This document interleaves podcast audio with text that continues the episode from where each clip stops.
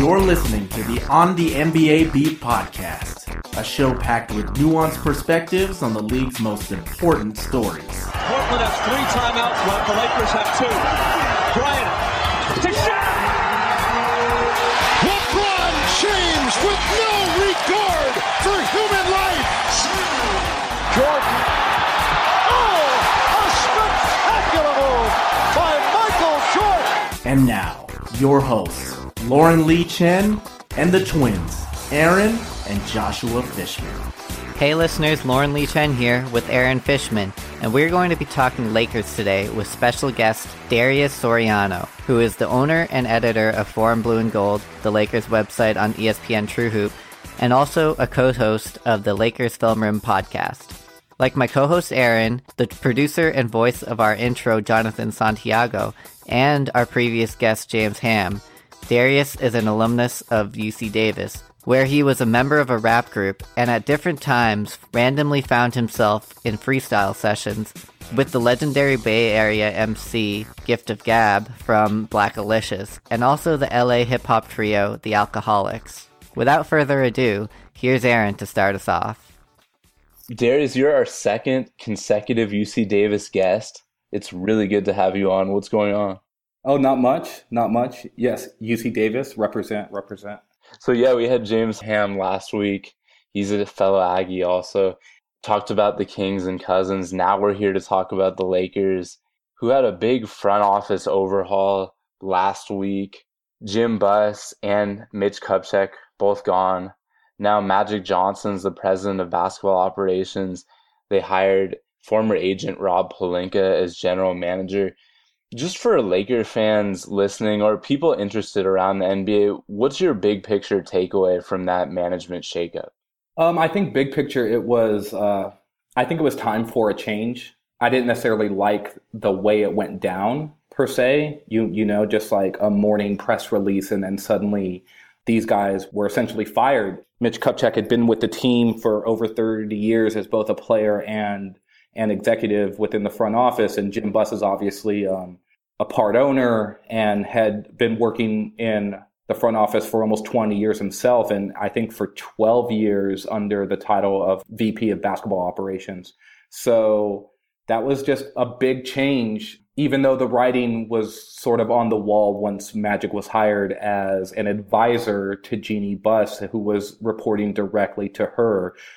Once that happened, I think everyone sort of knew that change was on the horizon. The timing of it, though, was awkward, and just the way it was handled, I thought was rough for everyone involved. Just like this press release, and you know, it was like four or five paragraphs down before people got to start thanking the folks who were let go for their contributions.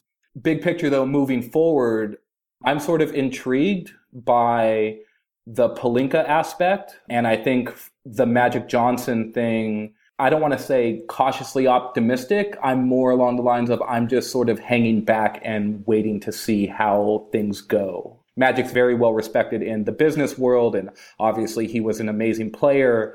We'll see how all of that translates to a final decision maker on a basketball side of decision making, right? Yeah, I think also a lot of people have an idea or they think they have a good idea of how he'll run things just based on his Twitter persona, which Yes. is often mocked, just saying obvious things and not being very analytical. But then again, that isn't really that great of an indicator. Also, Rob Pelinka as general manager should be doing a lot of stuff, I would think. And I wanted to ask you a little bit more about that with the new collective bargaining agreement. It's seen as increasingly important to have a general manager who understands it. And as I mentioned earlier, he was an agent for a long time and you would think would be very familiar with that. Do you think that that played a large role in that and also the success that Bob Myers, another former agent, for example, has had with the Warriors? Yeah, I think it's sort of an inspired hire. I do think that, and it's sort of outside the box. So Myers is often a comparison that's made just because, you know, he's sort of the most recent example. And so I, I think all Lakers fans are crossing their fingers and hoping that, that Pelinka would be as successful as Myers has been with the Warriors.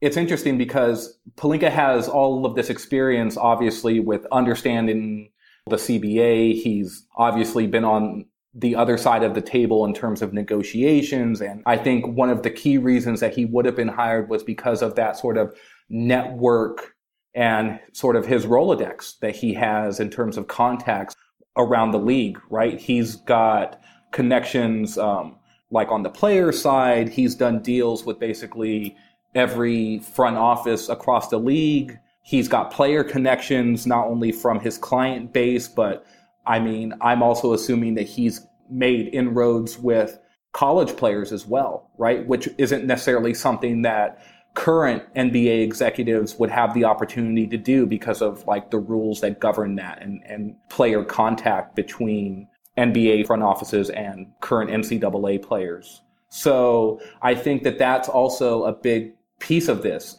As much as Magic Johnson has sort of those general and broad NBA connections because he's Magic Johnson, I think that Pelinka would certainly have more of those sort of boots on the ground type of connections and that the Lakers are at least I would expect them to look to leverage that early on. That's fair. Now just to talk about a couple players on the roster in moves that were made by the previous front office. Luol Deng and Timofey Mozgov both got four-year contracts worth a lot of money. Seemingly now those weren't great acquisitions with how the team is still building for the future and not in playoff contention. How much do those two contracts limit the team's offseason flexibility heading into the offseason? Or what do you think they should do with both of those guys? So I think for the upcoming offseason, it definitely limits the flexibility. The Lakers could make a couple of moves to open up essentially a max contract slot for a player who is in that seven to nine year range. So like a guy who would fit into that would be like a Gordon Hayward type, right? Mm-hmm. In terms of flexibility, I think it kind of cuts both ways that I think the Lakers were really looking to add some pieces based off of the free agent strikeouts that they'd had in previous seasons and that idea that they were going to chase stars and then those guys either don't come or in the case of last summer with Kevin Durant, like they didn't even get a meeting. I think they were trying to sort of cut against that and, and say, well, we need to get someone. I'm not as necessarily concerned about this next offseason as I am about the summer of 2018 and then beyond that. So we had a piece that ran today or yesterday at Forum Blue and Gold, and it just talked about really the window for the Lakers to add free agent talent is now essentially the next two summers, because beyond that is when Julius Randle is then extension eligible, and then every summer after that, the same would be true for like D'Angelo Russell, and then the year after that for Brandon Ingram. At some point, they're going to have to pay the young players and while Deng and Mozgov are still on the books. And so that leads us directly to your next question, which is what should they do with them? And it's tough. Like the rules, like without getting into too much CBA jargon, you can use the stretch provision on one of those guys, but the rules basically limit the amount of dead money you can have on your salary cap from from waiving guys. So they're not going to be able to waive both of them with the stretch provision. And so I don't exactly know how they're going to get rid of both of them. But I think within the next two or three years, the hope is that they'll be able to do that either by waiving one and trading one or trading both. But long term, I just don't see how both of them will still be on the Lakers at the end of their contracts. Moving on to more on the court topics, the Lakers got off to a surprisingly strong start this season. They were about 500 through the first month and change before getting derailed by some key injuries and never really bouncing back. How did the calculus change over the course of the season from trying to get the young players their first meaningful winning experience and maybe trying to contend for a playoff spot to now more thinking about the future and maybe about keeping their top three protected pick.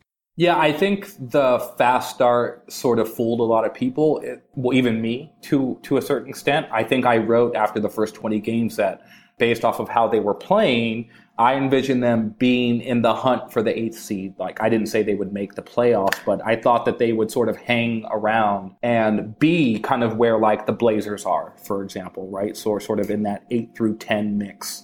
And that just didn't happen. The key injury to me was to D'Angelo Russell, just because even though Lou Williams was playing behind him and Lou Williams has had a tremendous year and, and he continues to do that now with the Rockets after being traded, the guards behind him and Clarkson, right, like Jose Calderon, who has since been waived, and Marcelo Huertas, who was traded at the deadline, those guys just didn't show that they could actually play at a level that would you know, replicate what Russell was bringing to the floor. The, the on off splits for Russell during that time showed just how much he helped the roster. So when he got hurt, I think it really just threw everything off and the Lakers got into scramble mode. And then you combine that with the league sort of catching up with what they were doing and some of the young players, um, Randle especially, missed Russell and he sort of regressed to the mean a little bit in terms of his production. I think it just sort of changed the outlook and they never really got their groove back. Their defense really fell off a cliff and, and they're essentially a bottom five defense again. And their offense never really got back to the point where they could find that same balance that they had between starters and bench units that could really sort of push teams throughout the course of an entire game. They had too many of those three or four or five minute stretches during the third quarter or in between the third and fourth quarter, like that split of minutes where they just would end up getting raked over the coals, right? Like the other team goes on a 15 to 3 run or an 8-0 or 10-0 run and and then that's basically the game and they just couldn't recover. So moving forward, I think it'll be interesting because now all those veterans are essentially gone except for Nick Young. Like Mozgov is out of the rotation. The last game the Lakers played, Luol Deng didn't play. I think, and I think he was a healthy scratch. And so the team has now totally been turned over to, to the young guys, which I think for the last 20 games is going to benefit them a great deal.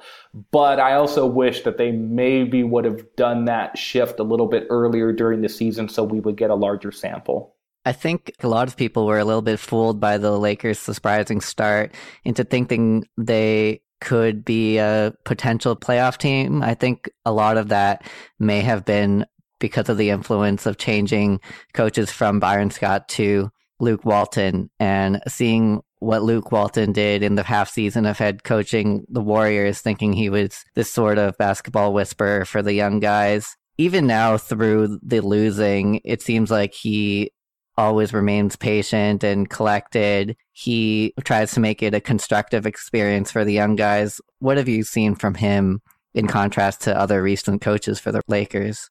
Oh, when you say uh, other recent coaches, you mean how terrible Byron Scott was? no, we could just say that out loud, right? We don't have to whisper about that. Um, it's basically night and day. I think it was after the Lakers lost to the Spurs very recently, and Walton had basically said that he got into his guys, well, in the locker room.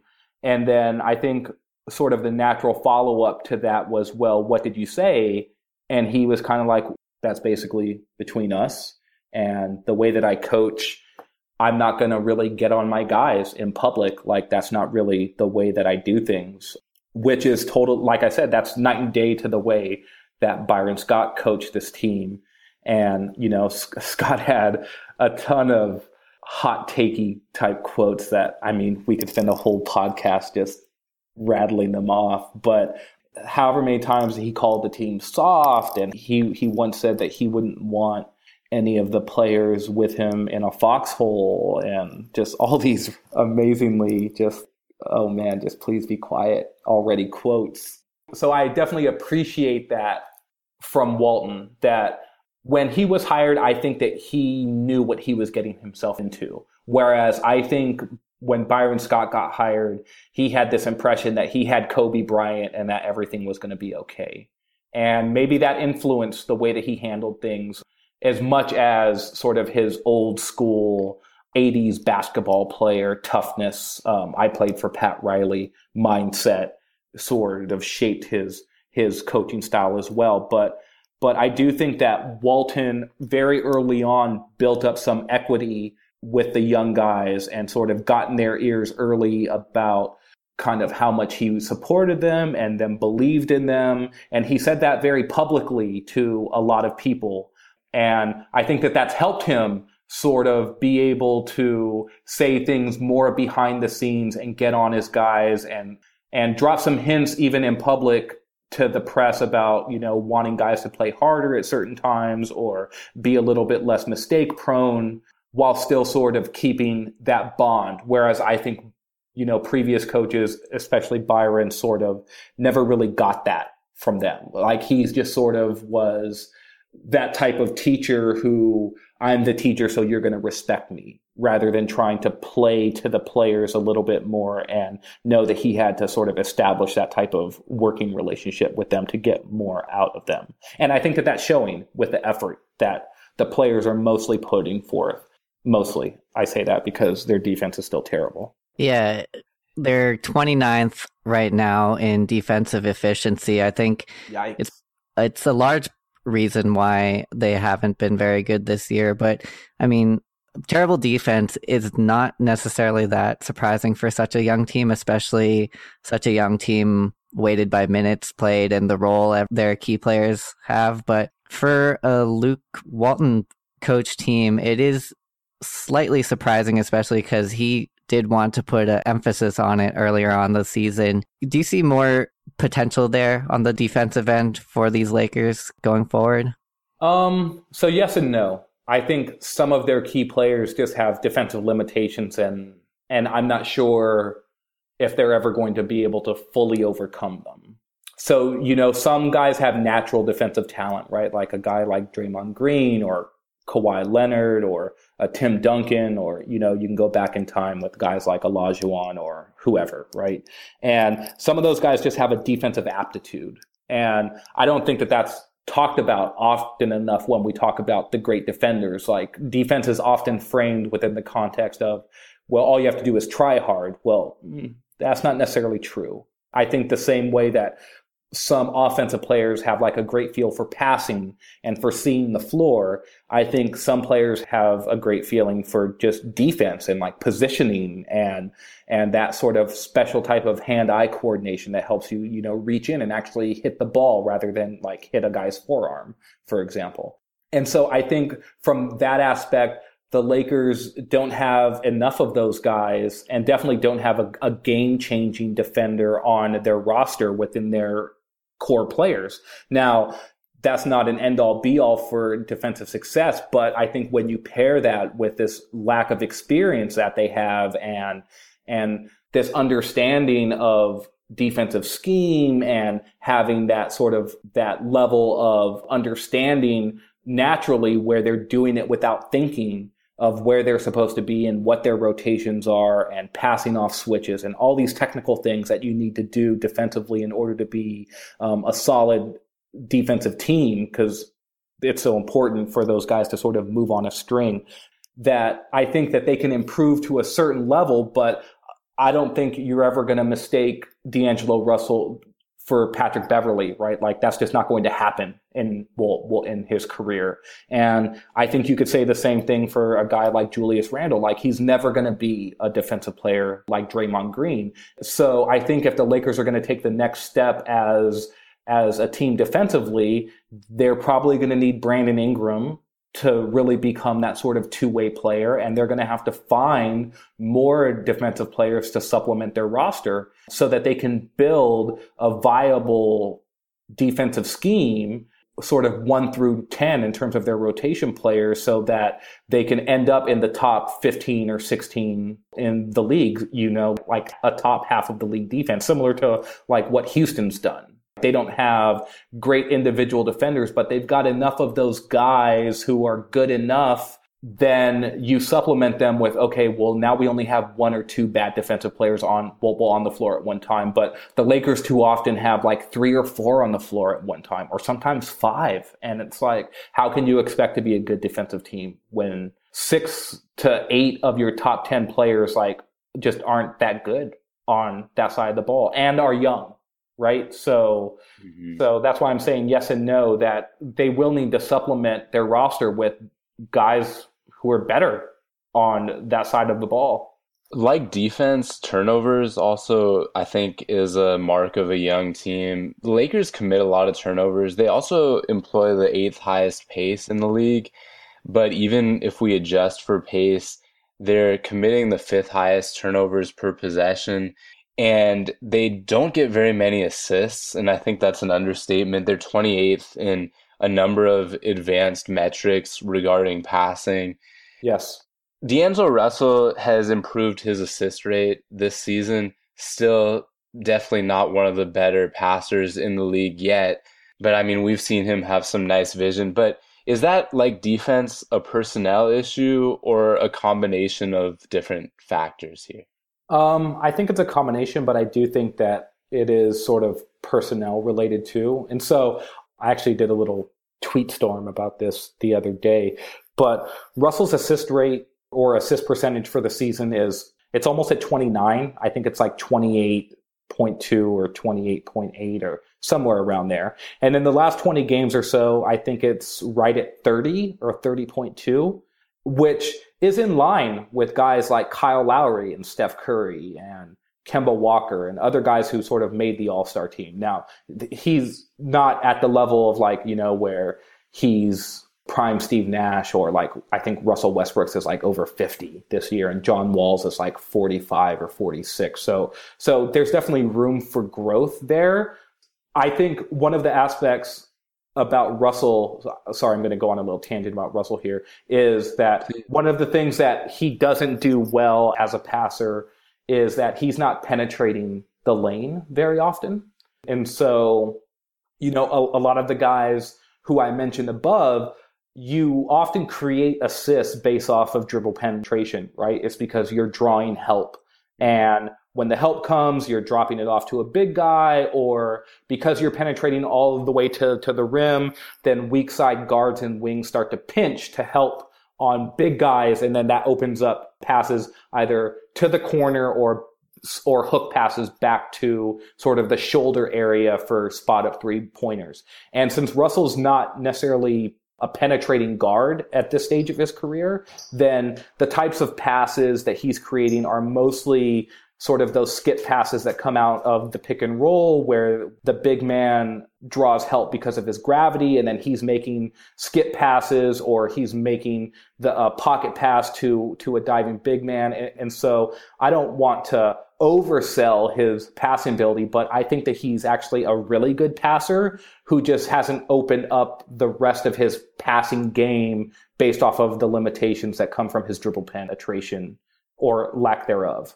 One of the things I like about Russell is that he can make the next level read when it comes to passing, which some guys don't really have that the guy who sort of makes that pass best in the league is James Harden. And I'm not comparing Russell to Harden, but he has sort of similar vision and instincts within that play. And that's one of the things I really appreciate about Russell. The problem with the Lakers is that they actually just don't have a lot of natural ball movers.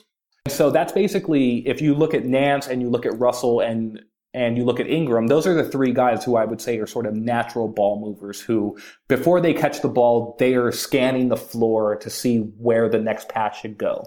No one else on the team does that. And so you just start to see the disparity between a team like the Lakers who have guys who can make sort of the highlight pass, but not a lot of guys who just move the ball on to the open man very naturally. And to me, when you're going to be a high assist team, it's more the latter. It's it's teams that move the ball quickly and sort of know where their teammates are going to be within the context of their offensive scheme. And too often the Lakers like a guy like Julius Randle, for example, he's considered sort of this playmaking power forward, and he's gotten a couple of triple doubles this year, so clearly he can rack up some assists, but most of those are coming from his sort of individual offensive creation to get back to your question about like sort of passing and defense, those are really the two skills that I would really want the Lakers to look at in terms of player acquisition over the next two or three years. It's guys who can defend and guys who can pass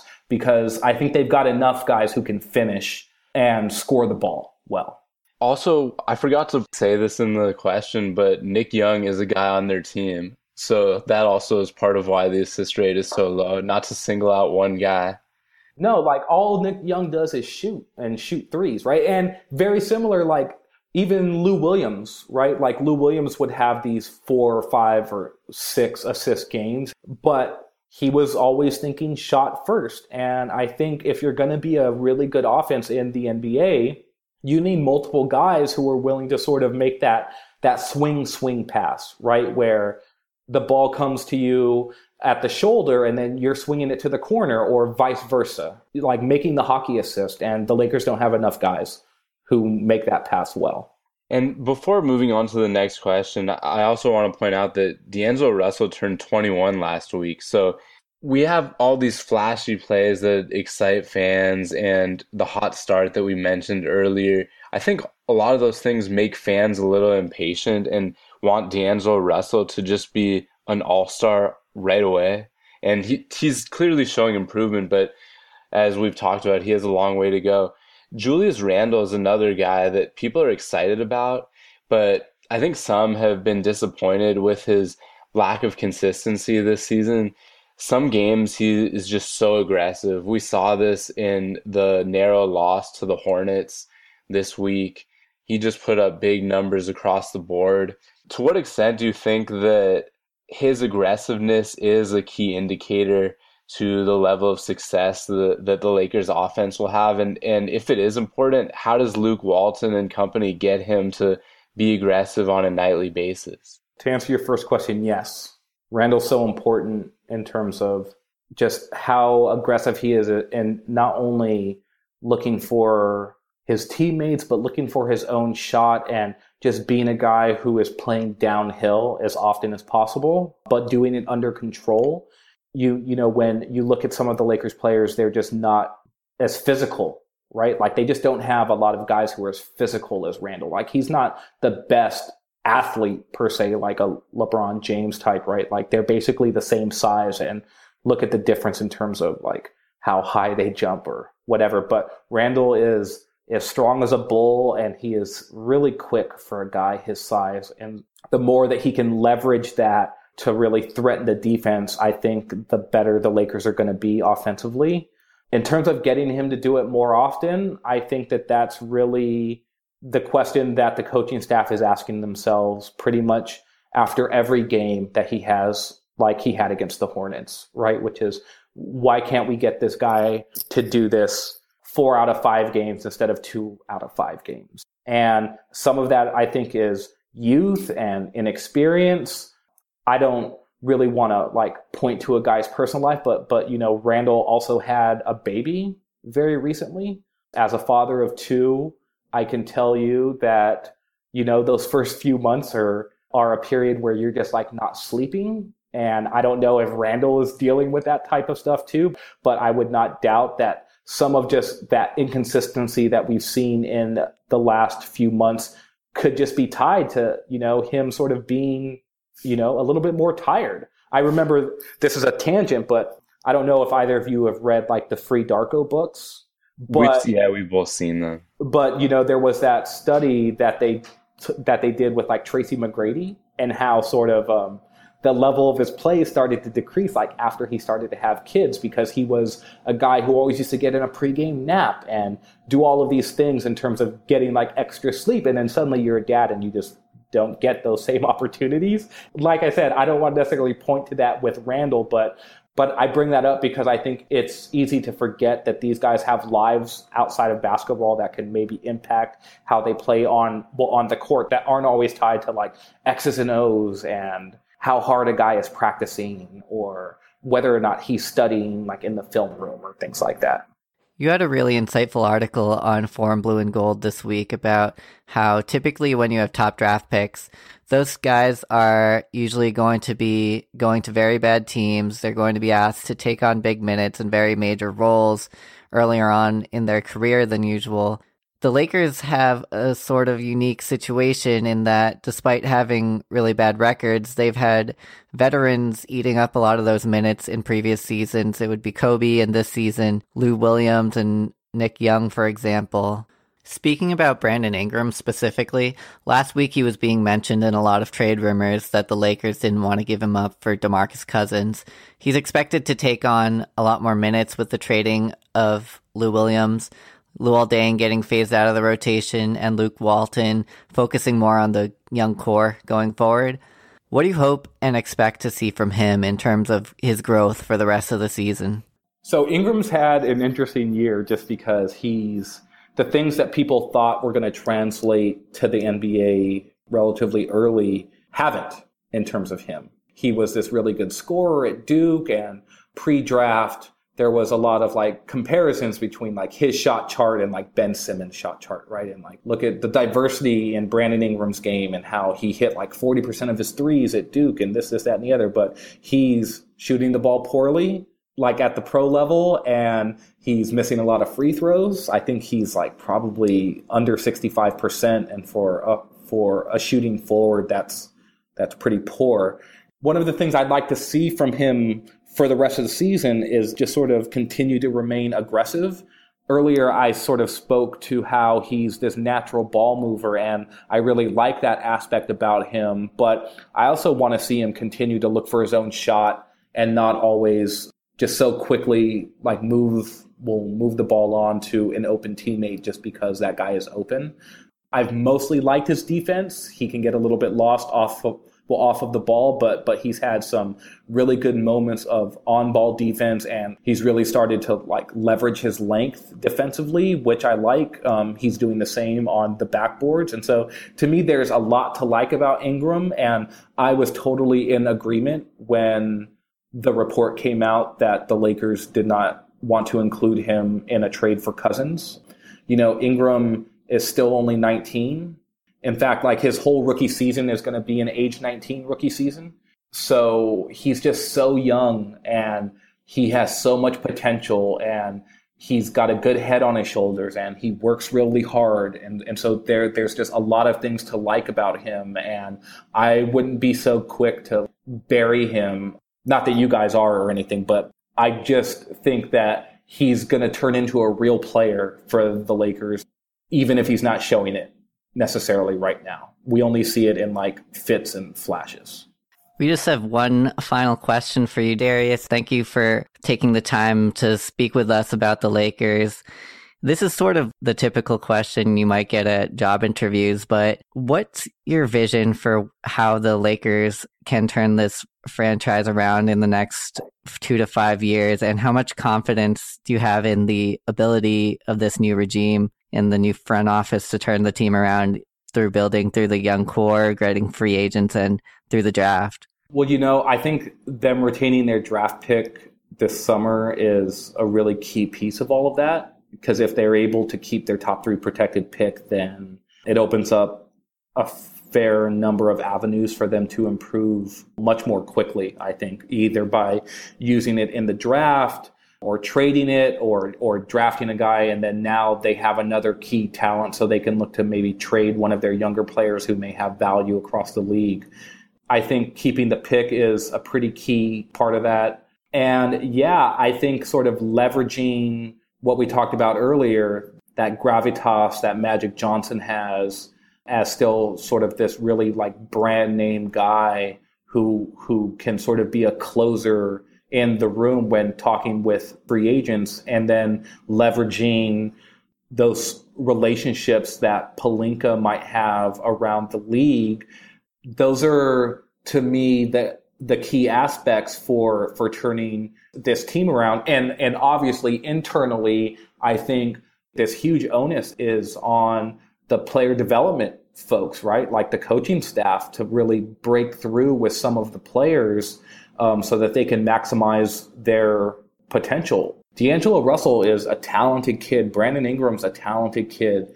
Julius Randle is as well. And so maximizing those players' potential to really get the most out of them so that in the next two to five years, they grow into the best versions of themselves. I think that that's really the best way the Lakers are going to become good because they then form a foundation that makes it easier to recruit in free agency and get guys to come and play with them.